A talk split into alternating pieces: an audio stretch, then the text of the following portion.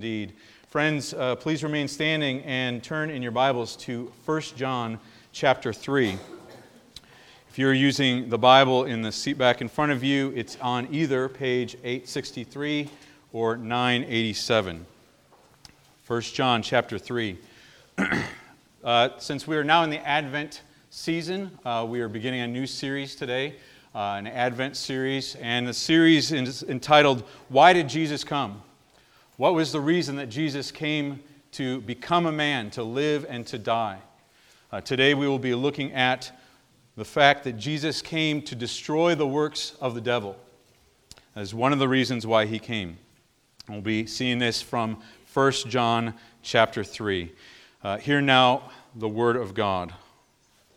See what kind of love the Father has given to us, that we should be called the children of God, and so we are.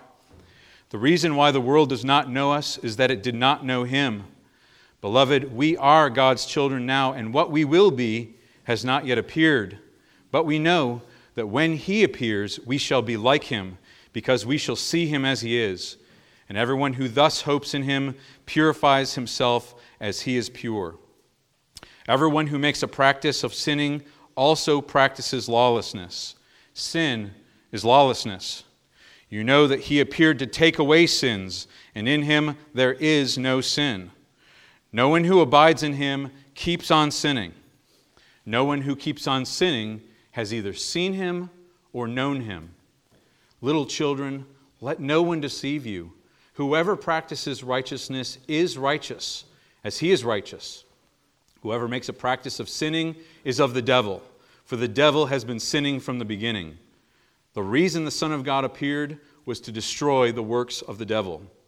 No one born of God makes a practice of sinning, for God's seed abides in him, and he cannot keep on sinning, because he has been born of God. By this it is evident who are the children of God and who are the children of the devil. Whoever does not practice righteousness is not of God, nor is the one who does not love his brother. So ends the reading of God's word. And what do we know about God's word? The grass withers and the flowers fall, but the word of the Lord stands forever. Indeed, O God, this is your word. And so we ask that you would speak to us today. Would you tear down our idols? Would you wake us from our slumber? Would you encourage our hearts? And would you equip us for action? We pray this all in Jesus' name. Amen. Please be seated. It was just a few short weeks ago that a very significant event happened in this country. No doubt you and many others in this country realize that it was a pivotal point in our nation's history. In fact, it was one that uh, the tension had built over many years. And uh, when, the, when the day of reckoning finally came, many, of, many people, maybe some of you, stayed up late to understand what the results would be. And uh, when, when the results finally did come, it was cheered by many, it was seen as a relief, but for many it was a disappointment or a disgust. And of course, the event that I'm talking about is the Chicago Cubs winning the World Series. this was something that had built up over 108 years. They had not won the World Series. But on November 2nd of this year, they defeated what was called the curse of the Billy Goat, uh, so, causing disappointment to Dodgers fans and Indians fans and outright disgust to their rival St. Louis Cardinals fans. Uh, what, I, what I think is fascinating about that story has to do with a man named Theo Epstein. I don't know if you know this name, but Theo Epstein is the president of baseball operations for the Chicago Cubs. He is the one who was responsible for recruiting and hiring, building that team that won the World Series. And what's, what's fascinating to me is this was actually the second time that he did such a thing. Before the Cubs, he was at the uh, Boston Red Sox, where he was hired in 2002 to build a team that at that time had not won the World Series since 1918. They were under a curse of their own, the curse of the Bambino. Uh, and if you remember your baseball history, in 2004, just two years after that, the Red Sox won, beat that curse. And so when the Cubs hired Epstein, there was hope and excitement that perhaps he would bring that same level of success to Chicago. And you could say that Epstein was brought to Chicago to defeat the curse of the billy goat. And on November 2nd of this year, the curse was broken. Now, friends, the, the Red Sox and the Cubs, they were under this made up baseball curse. But we are under a real curse the curse that came as a result of the fall. It affects everything that we think, everything that we say, everything that we do. It affects all of our experience. And our passage today talks about how Jesus came to defeat that curse. And more specifically, he came to destroy the works of the devil. Now, he did that by making it possible for us to be adopted as God's children, by working faith and repentance in us, to putting to death those works that were in our lives, and working righteousness in us, so that God could work and do this, this work of destroying the devil's work in and through us. And so what we, what we need to see is that because Christ has came, he, because he came to destroy the works of the devil, we must live in the righteousness and truth of Christ. Now, you may remember for the past few weeks, Pastor McGee was preaching on spiritual warfare. He talked about, uh, we talked about how um, each individual believer can expect to be under attack and experience this spiritual warfare, and about how the church as a whole can experience spiritual warfare. We, we should expect it. Uh, but what we also talked about is that our God is greater than the enemy that we face, that our God is a shield and a defender um, for us in the midst of this warfare. But when we look at our passage today, we see that this warfare uh, does not involve simply a passive defense. Our God is not simply sitting back and protecting us from the attacks of the evil one, but He is actually uh, causing, He caused an offensive act of warfare to defeat the devil by sending Christ to destroy the works of the devil. And this was one of Christ's purposes from the very beginning. Uh, if you remember back in Genesis, uh, the book of Genesis, we were created perfect. All of creation was good and, and perfect. But then in Genesis 3, the serpent shows up. The serpent, who is, we know to be uh, the devil. And he tempts uh, Eve and Adam to take from the fruit of the tree of the knowledge of good and evil and sin against God. And in that moment, all mankind, all creation is put under a curse. And so it begins at the very beginning where we see Satan at work. But immediately when that happens, even in the words of the curse, the words of our gospel passage came where God said to the serpent, He said, The woman will have a seed, the woman will have a child, and he, you, you, serpent, will strike at his heel, but he will, will smash your head. He will crush your head. So from the very beginning, God had promised that the serpent would be destroyed. Now, what's interesting is from that point in Genesis 3, all through the rest of the Old Testament, we almost never see Satan show up on the scene. We never, ne- never hear about the devil. There's only two key cases. One is in the book of Job, where Satan goes before the Lord and accuses Job of wrongdoing. And the second case is in the book of Zechariah, where there is the high priest Joshua standing before the angel of the Lord, and Satan is sit- standing at his side, accusing him of wrongdoing. So we don't see, uh, we don't see Satan at all in the Old Testament, which is curious. But what we do see all throughout the Old Testament are two stories, two, two families, two paths. There's the, those who are the people of God, and there are those who are the enemies of God, who are at war with one another. And it's not until we come to the New Testament that Jesus clearly identifies for us the work of the devil he defines uh, the devil as the tempter. Uh, the one who tempted Eve and Adam in the garden uh, now tempts Jesus in the wilderness. But he's also the murderer. Uh, in John chapter 8, verse 44, Jesus says, He was a murderer from the beginning. That is part of his nature. So he's the tempter, he's the murderer, but he's also the liar. He is the father of lies. Also, in that same uh, John 8:44, he says, uh, "He has nothing to do with the truth, because there is no truth in him. When he lies, he speaks out of his own character, for he is a liar and the father of lies. So he is, uh, he is the tempter, he is the murderer, he is the liar. But Jesus also associates the actions of people with the devil himself. Uh, just a few passage, er, verses before that, in John 8 42, Jesus says to the Jews, he's talking, he says, they, they had said, Well, God is our Father. And he says, Well, if God was your Father, well, then you would love me. For I came from God and I am here. And he said, But, but you, are, you are of your father the devil, and your will is to do your father's desires. He says, Your, your actions, your belief, everything that you do reflects a family heritage. And, and that's what our passage in uh, 1 John 3 8 says. He says, um, Whoever makes a practice of sinning is of the devil, for the devil has been sinning from the beginning. He personalizes it. He takes it from the Jews and he says, Whoever, if, if y'all make, if you are, y'all are sinning, it is of the devil. Because the devil has been sinning from the beginning. It's not just those wicked people, it's, it's you, it's me. It reflects a family heritage.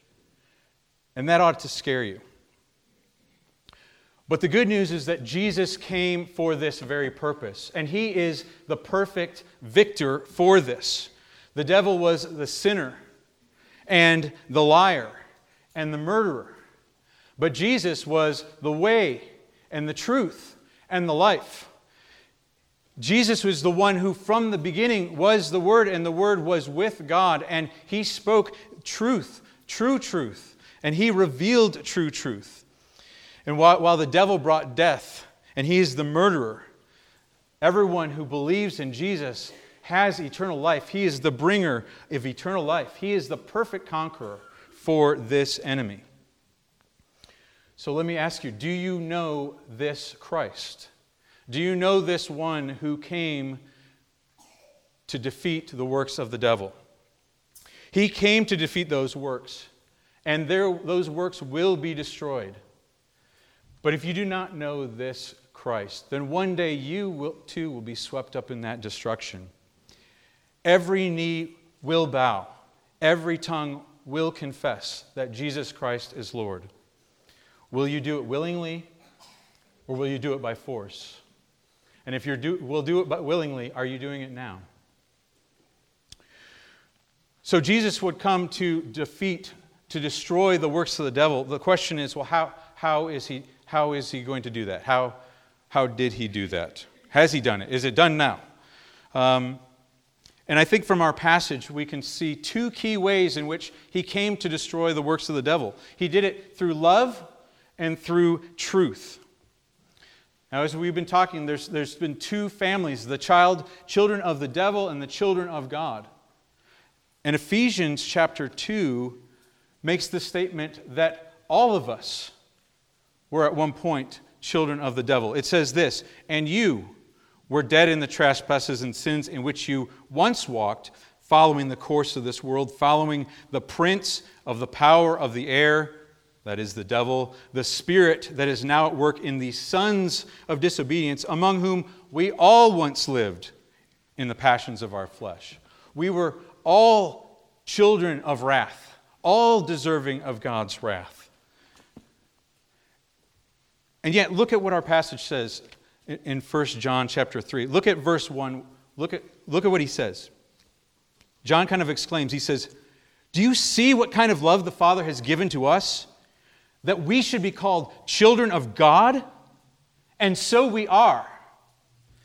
The God who spoke and said, Let there be light, and there was light, speaks to us and says, and declares to us, You are children of God. And so we truly are. We who had exchanged the truth of God for a lie, who had followed our passions and desired to be like our father, the devil, now have been declared children of God. And this is only, only because of Christ. This is only because Christ came. We were objects of wrath, deserving that wrath. And yet Christ came and took that punishment that we deserve. God's wrath was poured out on him, instead of us. But we also needed righteousness. We needed perfect righteousness. And so Christ lived a perfect life of righteousness. And so that righteousness is counted to our account. And when because of his perfect obedience Christ asked the Father and the Father sent to us his spirit, the spirit of the one and only Son of God, that spirit of sonship to dwell in us to make us righteous, to make us pure and holy, so that we could cry out, Abba, Father, so that we could be sons of God. It's that same Spirit that is also the Spirit of truth that opened our eyes to see the truth of what's going on here. The truth that we are children of the devil that need God's grace, that need to be adopted in order for that salvation. That we are sinners in need of God's mercy but also the truth of who Christ really is. Not a phony, but the true Savior of all mankind, the one whom came to live and die for us, and the only Savior for sinners. And that same Spirit works faith and repentance in us and allows us to be adopted as His children. So God conquers us. He conquers us by His lavish love and by His truth and he makes us his child, and in so doing, he begins the work of destroying the works of the devil. And you could say that this was not just his love and his truth, but also a perfect outpouring of his righteous anger. This is God's world. He created it to be perfect and good. He created us in his image to be in fellowship with him, to worship him as he justly deserves. And because of the fall, all of that's broken. All of that's broken. We live under a curse. We harm ourselves by our own sin. We live in sin and misery. We are not worshipers of the one true and living God, but we follow our own idols. And this matters to God. And He does something about it. He pursues us in love. He has perfect patience and perfect love as he pursues us. And so he puts Christ on the cross and he pours out his righteous indignation and wrath on him so that he can show us his mercy and his grace and he can reclaim us as his very children. And so, because of God's anger and hatred of sin, because of Christ's sacrifice and of his actions, when God says, I am intending to destroy the works of the devil, he will do it. It is a surety. He conquers us with his love, and it will change us. And I think there's a, a perfect example of this when we look at the person of the Apostle Paul. If the devil is a sinner and a murderer and a liar, the Apostle Paul reflected all those things before he knew Christ. He, though he was a religious leader, he uh, breathed out murderous threats against the people of God. He, he bought into the lie that Christ was not truly God, that he was a phony, that he was causing people to, to be led astray. And later, Paul declared that he was the chief of sinners, the chief of sinners. And if you think about for that for a second, if the, the devil has been sinning from the beginning, if the devil is the one who is the tempter, Paul was identifying himself with Satan himself as one who, who has this heritage. And yet, what happened to the Apostle Paul? Do you remember what happened? He was on the road to Damascus, and the light of the world appeared to him and blinded him showing him how spiritually blind Paul was, how he had been following a lie, how he did not know who this God was. And, and, he, and God overwhelmed him by his grace and his mercy to him. And do you remember what happened? He said something like scales fell from his eyes where he could see, and now he could see the truth. He was now overwhelmed by the truth. That this one who was breathing out murderous lies and murderous threats now becomes the proclaiming vessel of the gospel of eternal life, abundant and free. This, this, this change is, is real, my friends. And this is what happens when God grabs a hold of you. So, have you seen this kind of change in your life? Has there been a transformation from death to life? Or are you, are you, are you numb? Are you numb to God's overtures of love and grace? It will change you if you truly see it. Change is inevitable. When we look back at our passage at verse 9, it says, No one born of God makes a practice of sinning, for God's seed abides in him, and he cannot keep on sinning because he's been born, on, born of God. He cannot keep on sinning because he's been born of God. It's, it, there's something that's transformed, that's, that's changed systemically within you. You cannot keep sinning. And he says this again uh, in verse 6. He says, No one who abides in him keeps on sinning. And no one who keeps on sinning has either seen him or known him. So if you are living in a pattern of sin where this is your heart's orientation, you have to ask yourself have you truly grasped the goodness and grace of your gracious God? Have you truly seen Christ for who he is? It's a, it's a profound sight or experience that changes you. And, and we have some of these in our everyday life. I mean, think of this will, you know, some of you will understand this, some of you won't. But think about the birth of a child. Okay? Now, we can, I, can, I can tell you, let's say we had a new, uh, an expecting couple that had never had a child here before. And we said to them, Well, this is going to change your life. And they'd say, Oh, yeah, I know, I've heard that. No, it's really going to change your life. Or they can, you can read all sorts of books, you know, what to expect when you're expecting. And you, and, and, and you can kind of try to read ahead and try to understand it. You can watch TV shows to try to visualize what's, what's going to happen. You can try to prepare yourself. But when you get into that hospital room and you feel those, that anxiety and those nerves, and when you see this newborn child and it's placed in your arms and you look down at it and you think about the gravity of this sight, this new soul that you now have care over, that, that you will love and be united to for the rest of your life, that changes you. And it changes your identity because now and forevermore, you are a parent. And that will never, that will never stop. And something like that, but even more so, is what happens when we come to know Christ. It's, it's, it's not just a mental understanding. It starts with a mental understanding, but it's, it's transformative in all that we, we're doing. It begins in that knowledge, but we're actually transferred from a kingdom of darkness and into his kingdom of light. We are actually made children of God, and our eyes actually start to see things differently. We, our eye, the eyes of our heart are enlightened to know the hope that we have. And the chains of our the slavery to sin are, are broken, we are able at that point to do works of righteousness and not sin. And I think this is a little bit of what Jesus was getting at in John chapter 3 when he was talking to Nicodemus.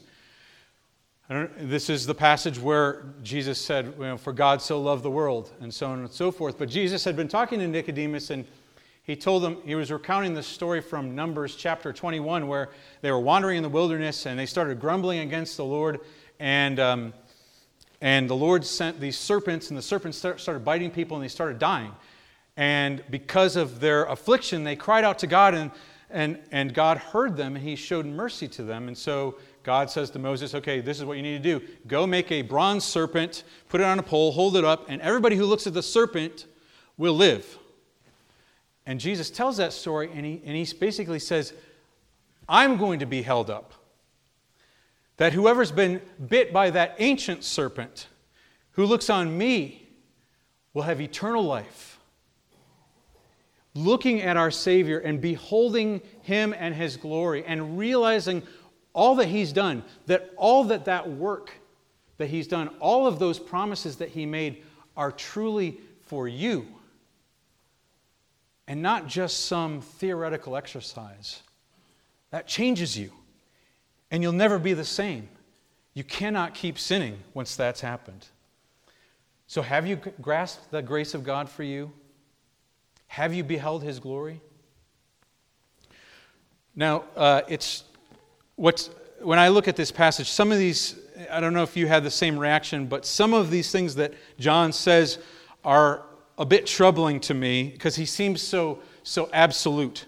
Uh, where he says, Everyone who makes a practice of sinning also practices lawlessness, and, and no one who abides in him keeps on sinning.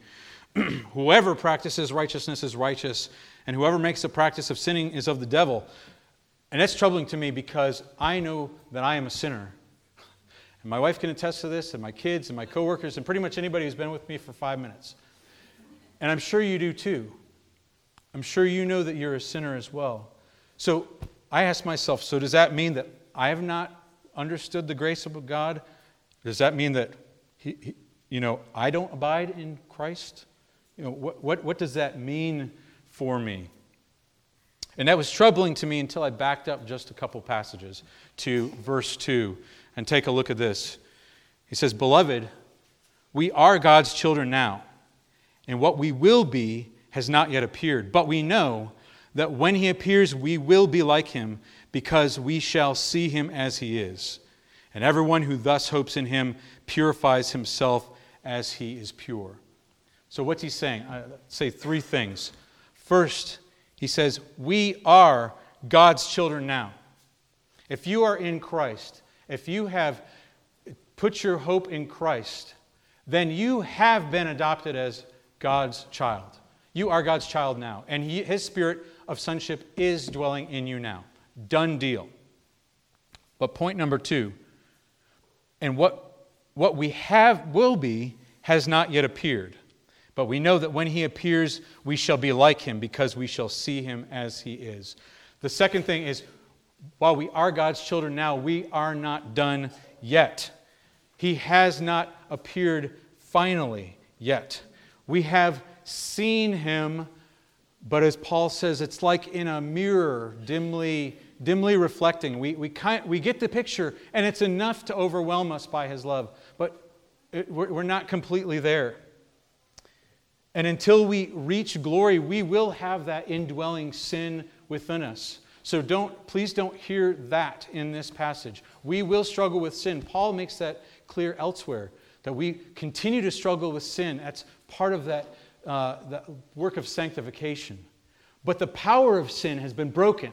We can actually put it to death. And that's what we are commanded to do, that we are commanded to put to death. It's a, this militant act, this warfare that we wage on the sin in our lives. And we can put on deeds of righteousness. But this practice of sinning, this heart orientation to sin and just say, This is the way that I am, deal with it, that is dead. We've been set free.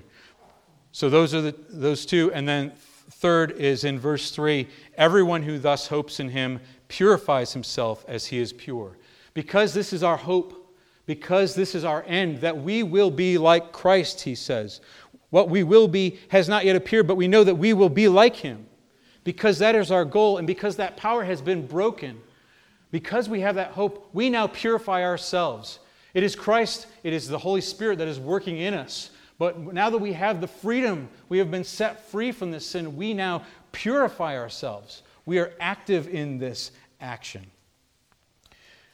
So, this is all because of the work of Christ, how he is actively destroying the work of the devil in us. He is working righteousness in us, and, and he's given us the active pursuit uh, of truth in the gospel. But we could probably go one step further. Not only is he working uh, to put to death the works of the devil in us, but he's also doing that through us. Um, look at where he's, what he says here in somewhere. Uh, okay, I can't find it. Okay. Oh, no, here it is. Verse 7. Little children, let no one deceive you. Whoever practices righteousness is righteous as he is righteous. So, all along, we've been talking about sin and putting to death sin. But it's not just about protecting ourselves and avoiding sin, it's also this positive act of righteous good.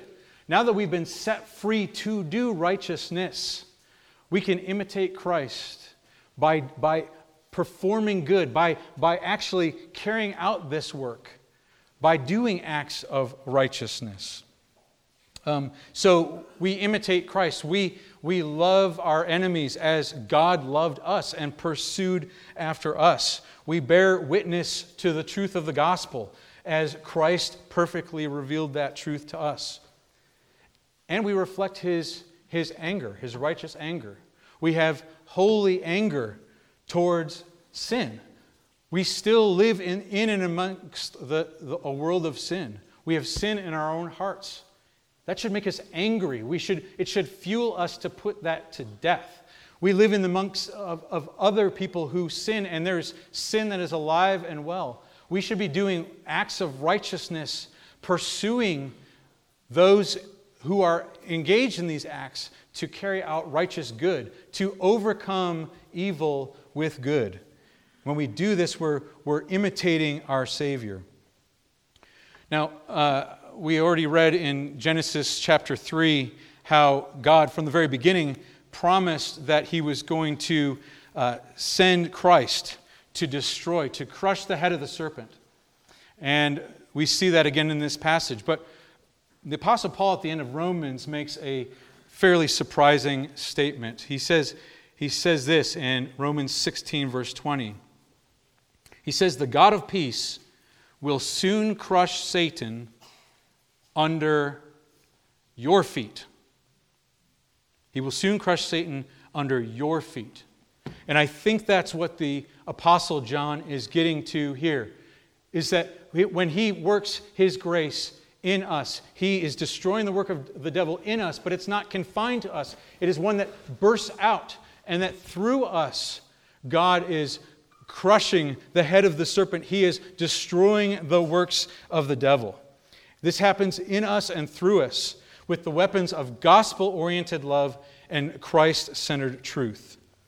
If you are in Christ, God will wage this war in you and through you. This is why Jesus came. So let me ask you are you pursuing righteousness? Are you pursuing active good? Or are you worried, so worried about sin that you're just inwardly focused and trying to put that that sin to death. That's good, but we have to take it a step further to actually do righteousness. As he, Paul said in Romans 12, do not be overcome by evil, but overcome evil with good. It is a privilege that we have as children of God. And finally, look at the promise that we, ha- we have when he says, We are not yet, what we will be has not yet appeared. That's grace for us, friends. That's grace for us because we know the reality that we still struggle for sin, the struggle with sin. And we know that this is not the end all be all. But the promise is that the not yet is coming. The not yet is coming, and there will be a day when Christ appears and we will see him like he is, and we will be like him. And the devil and all of his works will be crushed and defeated forever and ever, and it will be glorious. And until that day, we wait for hope and purify ourselves in the knowledge and truth of our Savior. But if you don't know Christ, what I've been talking about, about this child of God thing, that is for those who have put their hope in, in Christ. If you don't know Christ, then there's grace for you even in that not yet. Because there is a day when Christ will return and he will destroy the devil and all of his works. But if you are not in Christ, you too will be swept up in that destruction. Christ was a murderer from the beginning. And if you cling to his lies, then you will surely die and you will face eternal punishment.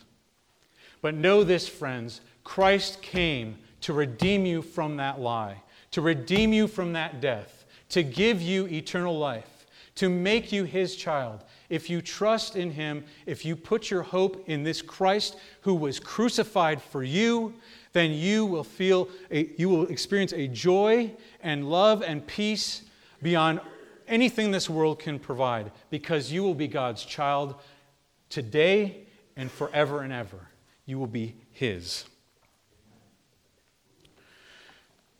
Many of you will remember that for about 20 years there was a uh, army slogan, "Be all you can be," um, and the, it was an effective recruiting slogan. Uh, the, the premise behind it that because of everything that the army had to offer, uh, you know, through the leadership training and physical rigor and whatever, it would get these couch potatoes off and drive their maximum potential to be leaders, effective leaders in this world, uh, and effective uh, people. It was very, very effective. They, they could be all that they could be. Friends, the passage that we have before us, the Apostle John says to us, it's much more simple. Be who you are. You are a child of God. God has planted his seed in you. If you have seen Christ, then no longer provide safe harbor for those sins within your heart put them to death, and put on deeds of righteousness. One day, we will not just be all that we can be, but we will be like Christ because we will see him like he is. Christ came to destroy the works of the devil. Even now, in you and through you, he is destroying the works of the devil. And one day, he will destroy the devil and his works forever and ever. It's why he came, and he will surely do it. Let's pray together. Oh, gracious Lord, thank you for these promises. Thank you for sending Christ to destroy the works of the devil, for breaking the bonds of our sin, and for making us your, child, your children. We pray that you would help us to walk in this newness of life and bring honor and glory to your name. We pray this in Jesus' name. Amen.